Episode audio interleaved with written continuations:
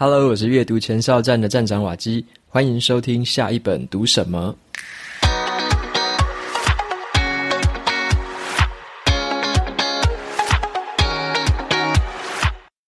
今天我想要跟大家分享的书，它的书名叫做《人生给的答案》。这是一本我非常喜欢的书，它有点像是一个访谈的一个集合，里面有超过一百三十位各领域的顶尖人物被访谈，然后有他们的回答，给我们一些他们过来人的这个闯关攻略。那今天的节目里面呢，跟大家谈一些关于失败，还有最糟糕的建议。最后呢，我也会讲一下我为什么这么喜欢这本书。那么本集节目是由雷蒙三十赞助播出。从新冠疫情爆发到现在啊，即将迈入第四年了。数位转型成为了台湾企业的显学。我们虽然不能够预期什么时候又会再度遭受疫情的冲击，但是我们可以将自己先准备好，完成数位转型，降低受到的影响。数位转型不只有工作哦，还可以发生在生活的每一个角落。从人类的进化史来看，农耕畜牧让人类省下了找食物的时间。瓦斯炉让我们煮饭的时候不用再从生火开始，洗衣机、洗碗机的发明把我们从家事里面解放开来，善用各种数位工具和软体就能够取代高度重复的人工作业。这次要分享的是 Notion 训练营，它的讲师是叫做雷蒙。那雷蒙呢，他持续的探讨生活上面的更多可能性，善用数位工具提高自己的工作效能，获得更好的生活品质。Notion 是一个非常强大的数位笔记软体，可以用在笔记、专案规划，还有沟通协作。在去年呢、雷蒙他有开过初阶版的线上课程，大受好评。这一次为大家带来的是更进阶的线上训练营。这个训练营呢，跟线上课程是不一样的哦。预录式的那种线上课程啊，很多就是录完之后老师就消失了。可是 Notion 训练营是采用一个六周的直播方式来教学。涵盖了最新最全面的应用方式，还能够加入专属的学员交流社群。瓦基也曾经参加过第一届的训练营，担任神秘嘉宾讲师。在课堂上面的气氛啊，非常的热络，互动是非常的踊跃。有兴趣的朋友，欢迎前往节目的资讯栏参考看看喽。接下来呢，我们就回到今天这本书的分享。你有没有过一种挣扎的感觉？就是很挣扎，说到底该选什么科系？到底要不要换工作？要不要跟对方结婚交往？还是说要追求安稳？还是要追求冒险？我觉得啊，每次当我自己感觉到很迷惘的时候，都会想要寻找一盏明灯。我很希望说有一个厉害的人可以来给我指点，让我不用一个人去面对这些人生难题。那今天要跟大家分享的这本书，就是在过去这两年多来，我一直放在书桌旁边，随时都会拿出来翻阅的一个解答本。那这本书的名称就叫做《人生给的答案》，它的作者是畅销作家 Tim Ferriss，他的 Podcast 的节目也是我很喜欢听的，叫做 The Tim Ferriss Show，连续蝉联了三年的 iTunes 最佳节目，也被媒体称为啊音频界的欧普拉。那么 Tim Ferriss 他也是我很欣赏的一个 role model，在生活的哲学啊，还有商业的思考上面，我都从他的身上获得很多的启发。那他为什么要写这本书呢？好，他虽然说已经精通了五国语言，二十一岁的时候就创业成功，他也主持这个全球最火红的 Podcast 节目，可是，在四十四岁的那一年，他发现自己失去了目标，感觉到很迷惘。那为了突破这个瓶颈，他就决定说，采用这种 email 访谈的方式。好，email 访谈就是说，他寄一封信给别人，里面有一些问题，希望别人会回答他。然后呢，回答的内容就是等于是别人的回复，他就用这个方式，用 email 的这种采访。好，他向全世界最厉害的那一些人物寻求一些建议，他就直接寄信邀请了一些创业家、运动员、作家、电影人、教育家。还有科学家跟他来分享说，他们在人生当中啊遇过最深刻的这个失败经验是什么？最值得的投资是什么？还有最荒谬的习惯是什么？他们最喜欢看哪些书？他们听过最糟糕的建议有哪一些？在他们最忙的时候是怎么样放松的？那所以说啊，这就是有点像是一个访谈了很多很多名人的一个访谈集。那我认为这本书有一个隐藏版的全名啊，它应该是叫做《那些厉害的人的人生给的答案》。好，那每个人名人的回答，我觉得都很有意思。有一些人的风格非常的强烈，那有一些人的建议听起来有点刺耳。那这本书呢，因为访谈的人非常多，有超过一百三十位各领域的顶尖人物，所以呢，这本书是拆成两册的，总共有人生给的答案一，还有人生给的答案二，总共有两本。那我是两本都买了。如果说你有兴趣的话，当然也是建议一次入手两本。那今天呢，我先跟大家分享一下第一本对我很有启发的几个重点。首先呢，我先来分享第一个，就是最喜欢的失败经验。Tim Ferriss 啊，他常常会问人家一个问题，就是说，你的人生当中啊，有没有那种看起来像是失败的经验，后来却成为了成功的垫脚石？那我是超级喜欢每个人对这一题的回答的。好，就像是畅销作家这个 Neil Strauss，他认为啊，他发生在自己身上最棒的事情呢，就是没有考上新闻系。这个听起来是一个失败吧？怎么会新闻系然后没有考上？那他说啊，因为自己没有录取新闻系，所以他呢才能够在后来成为了《纽约时报》的记者兼专栏作家。因为他直接透过更实物的经验，更胜于原本那种学术研究的领域，所以他认为说他没有考上新闻系是一件很幸运的事情，让他可以朝自己的热情持续前进，而不是遵守传统的常规。那他也很深刻的在书里面说到一句话，他说：“结果不是真的结果，我们认为的终点，往往都只是通往下一个地方的岔路口。我们的人生就像是一条无止无尽。”往下一直分叉的路，从一个比较宏观、比较大的角度来看人生的时候，我们其实啊没有办法得知说单一个点的这个成功或失败是会帮助我们呢，还是伤害我们呢？我们没有办法知道。所以我现在为自己的努力和目标打分数的方式是这样子：以我自己当下的状态还有拥有的知识，我有尽全力吗？我可以从结果当中得到什么？让下一次更好。OK，所以这个是畅销作家 Neil Strauss 的一个回答，就是把人生当成是很多无止无尽的这个分岔路口。某一次的短暂失败，看起来可能当下会很难过，会很受伤。可是，在日后回想起来，或许你会觉得，诶，还好那时候有发生那一个失败，还好怎么样怎么样。所以往回头看，往往都可以让我们学到更多东西。所以呢，这个建议我觉得是还不错的。好，那再来的话是下一个很喜欢失败的经验哦，这个是顶尖扑克选手 Annie Duke 他所说的。他是一个扑克牌很厉害的一个选手嘛，所以这个扑克牌让他学到了一件事情，就是输不一定代表失败，赢也不一定代表成功。他说呢，在这个扑克牌的牌局当中啊，经常都是有输有赢。如果呢用结果来看的话，就好像只有输跟赢两种。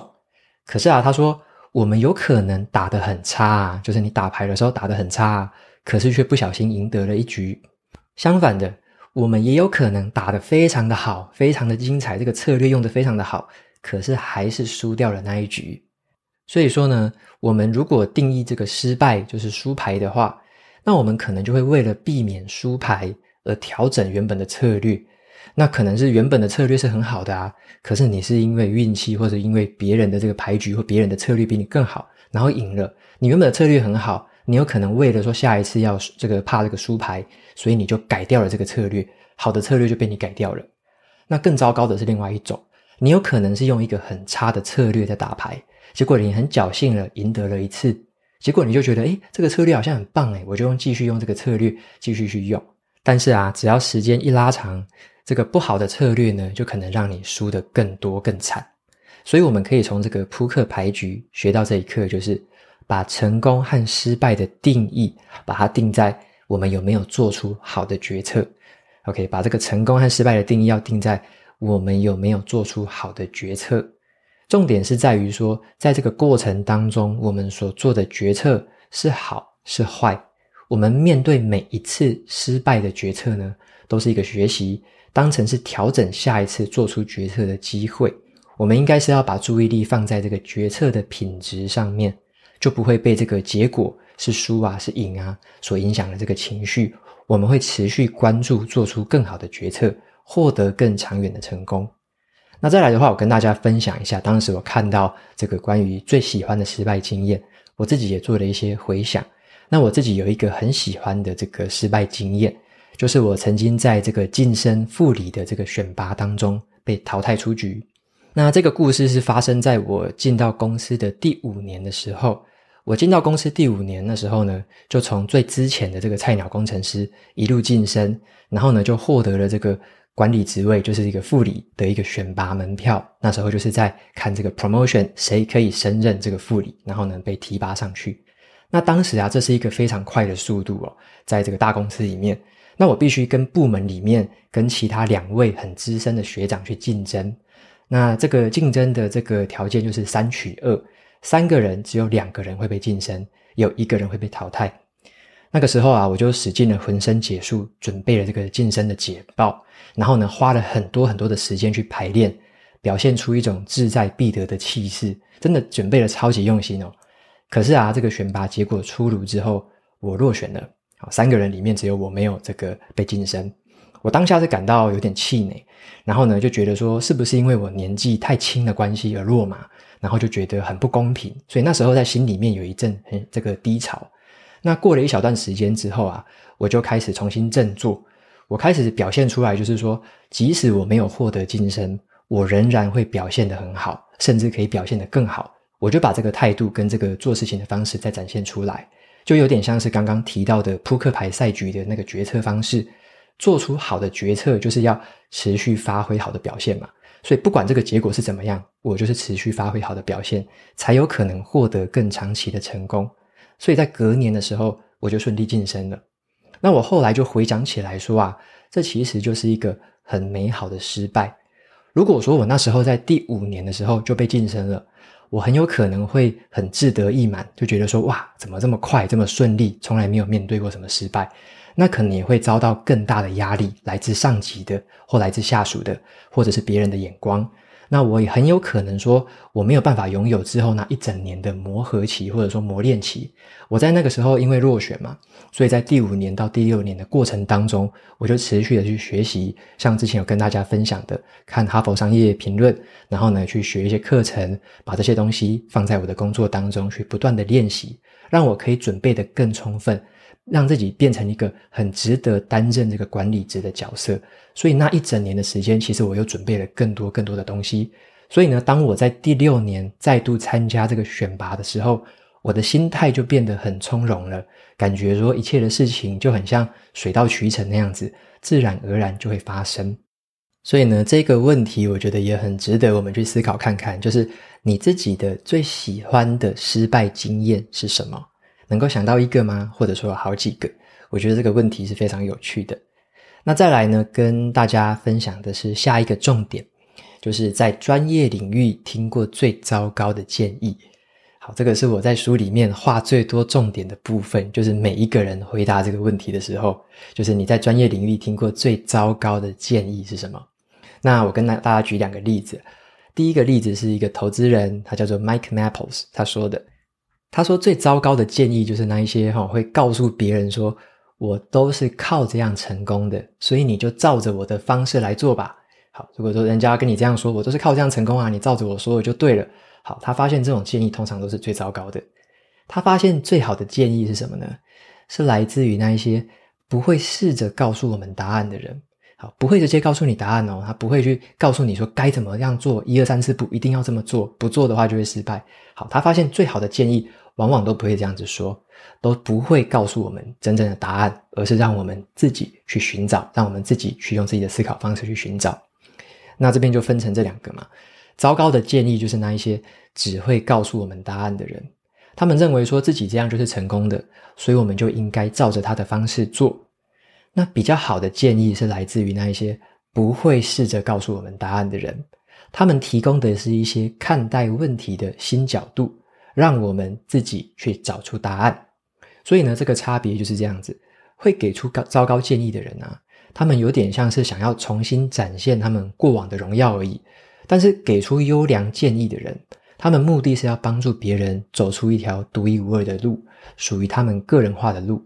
所以说，我们如果要给别人建议的时候啊，与其告诉别人说你应该怎么做，倒不如呢，你要告诉他，你或许可以这么想，好，给他们不一样的观点、不一样的角度、不同的思考方式。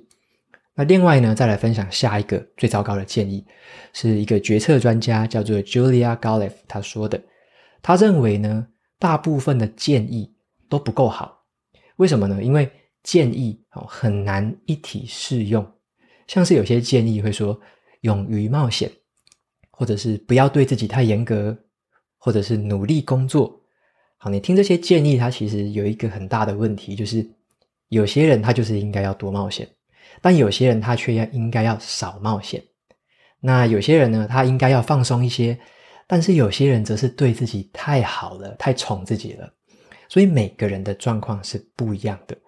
所以呢，Julia 他就说，最有用的建议是要试着去改善我们的基本判断力，基本判断力。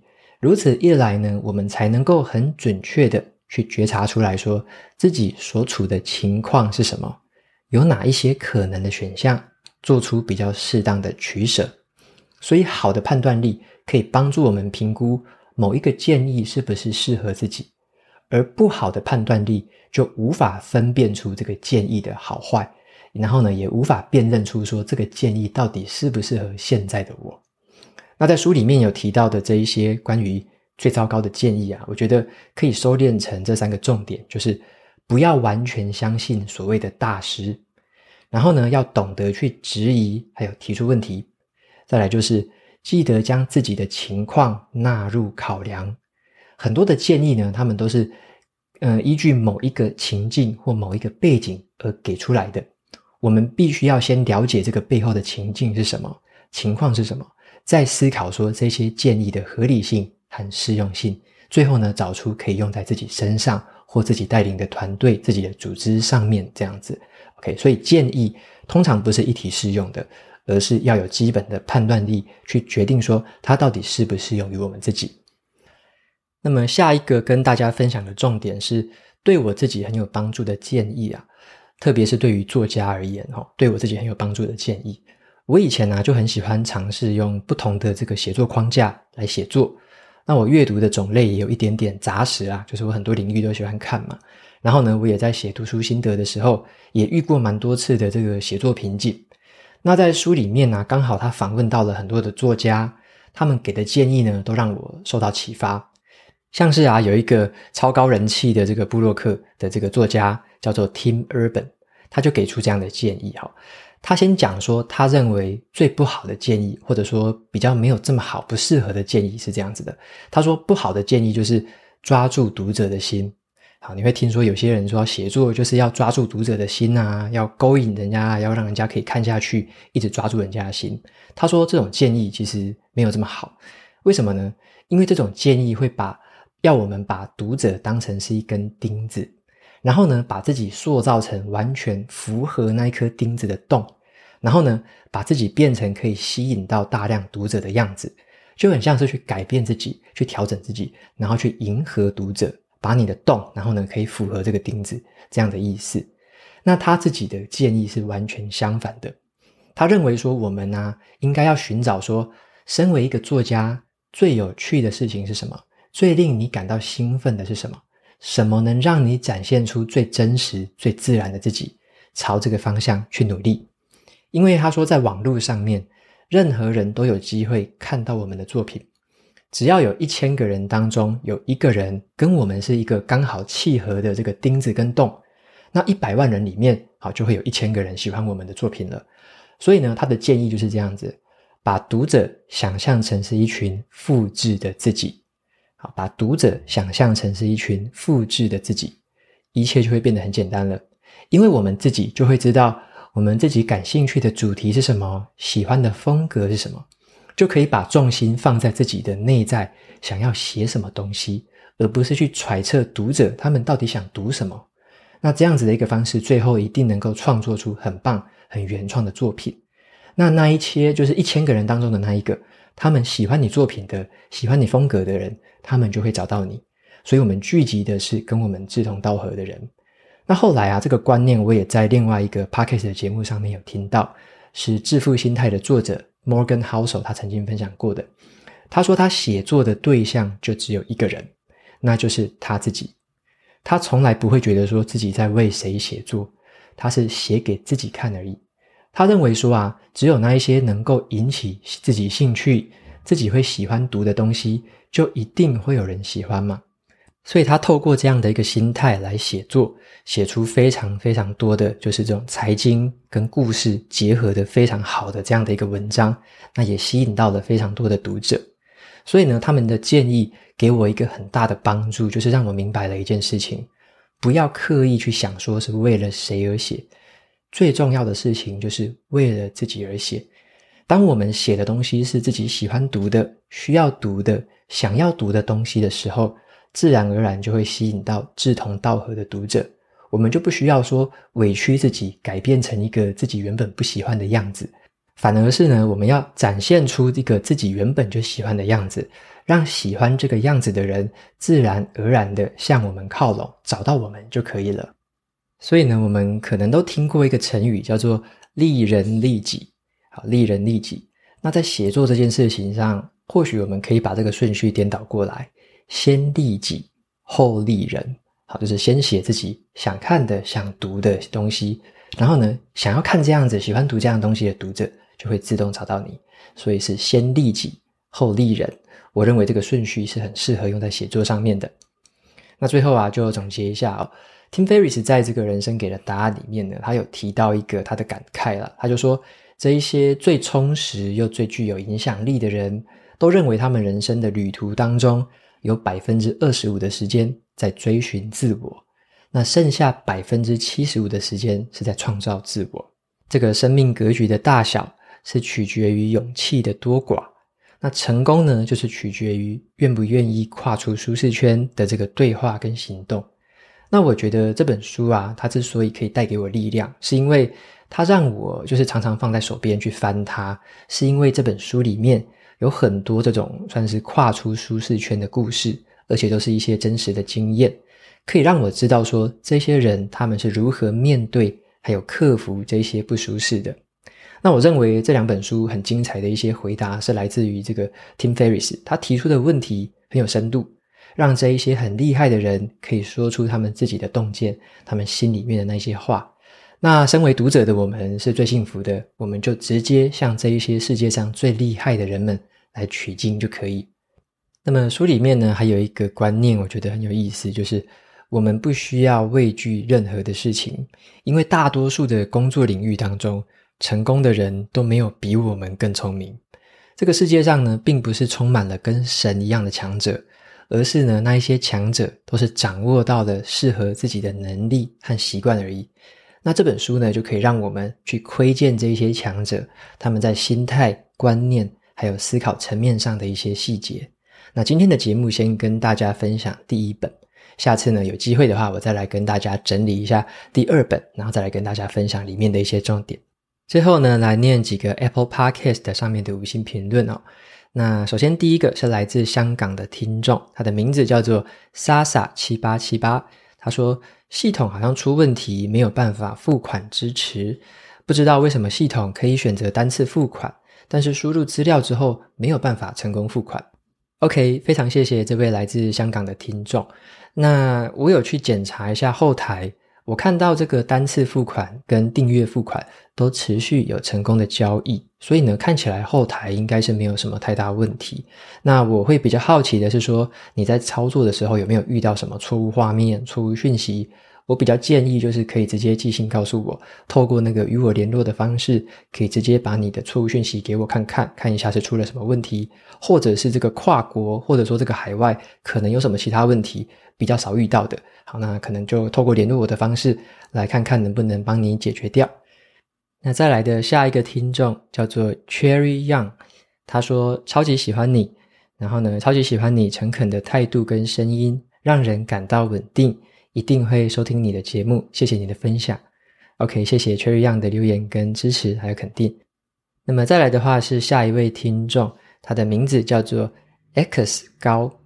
他说呢，能够让心灵沉淀的好节目，每天忙碌于工作还有家庭当中，常常让人感觉人生忙忙忙。在听节目的时候，能够让自己获得平静，从这个日常的回圈当中跳脱出来，得到不一样的想法，感觉很棒，请继续加油，为听众带来更多正向的能量，谢谢。OK，谢谢 X 高的这个留言，然后呢，也谢谢你的鼓励，谢谢你的收听，非常感谢你。那么再来的话是下一位听众，是来自香港的听众，叫做伊丽莎伯。他说呢，瓦基能不能够提呃推荐一些人物传记？另外啊，最好不要几个人一同主持，因为太多的声音跟想法会令听众难以专注。OK，非常谢谢伊丽莎伯的留言跟建议。关于人物的传记呢，上次有提过，就是会有比较低的比例，但是呢，还是会挑一些人物传记来推荐给大家的。那关于比较多个人一同主持，像是读书会的形式啊，这个部分我可能还是会保留下去。为什么呢？因为读书会其实是整个系列里面收听次数跟重复收听次数最多的，那也是很多朋友会留言，有很多回响，然后呢，有很多意见交流的一个内容的呈现方式。所以这个读书会反而是我很喜欢的。那我相信有很多听众是很喜欢这样的方式。所以呢，如果你特别不喜欢这个多人的方式的话，那可能就要跳过那一集了。大概每两个月吧，才会出一集这种主持型的这种多人型的，所以这个比例也是很低啦。那听不习惯的话，可以跳掉，没有关系，就听我单人讲的就 OK 了。那么最后一位听众，他的名字叫做嗯很会的海龟，好，很会的海龟，他说很喜欢瓦基说书，感谢瓦基用心分享的书籍，内容整理得很清楚，有应用在实际生活当中。那也因为瓦基的介绍而买了几本书，含金量超高的，声音温柔舒服，听了第一集之后就很喜欢，也已经分享了给朋友来一起收听，一起成长跟进步，大感谢瓦基。OK，非常谢谢很会的海龟的这个留言跟支持，那也非常感谢你，就是会推荐给这个朋友，分享给他们一起来听，那也希望说这个节目内容对你们大家都有帮助，大家一起成长，一起进步，非常谢谢你。OK，那么今天的节目到这边就正式进入尾声了。如果你喜欢今天的内容，欢迎订阅下一本读什么，然后在 Apple Podcast 留下五星评论，推荐给其他的听众。你也可以用行动来支持我，一次性的或每个月的赞助九十九元，帮助这个频道持续运作。如果你对这个频道有任何的想法，或者是想问我的问题，都欢迎在节目资讯栏里面的这个传送门连接，找到留言给我的方式。我每周呢也会在阅读前哨站的部落格分享读书心得，喜欢读文字版本的朋友可以去订阅我的免费电子报。好的，下一本读什么？我们下次见喽，拜拜。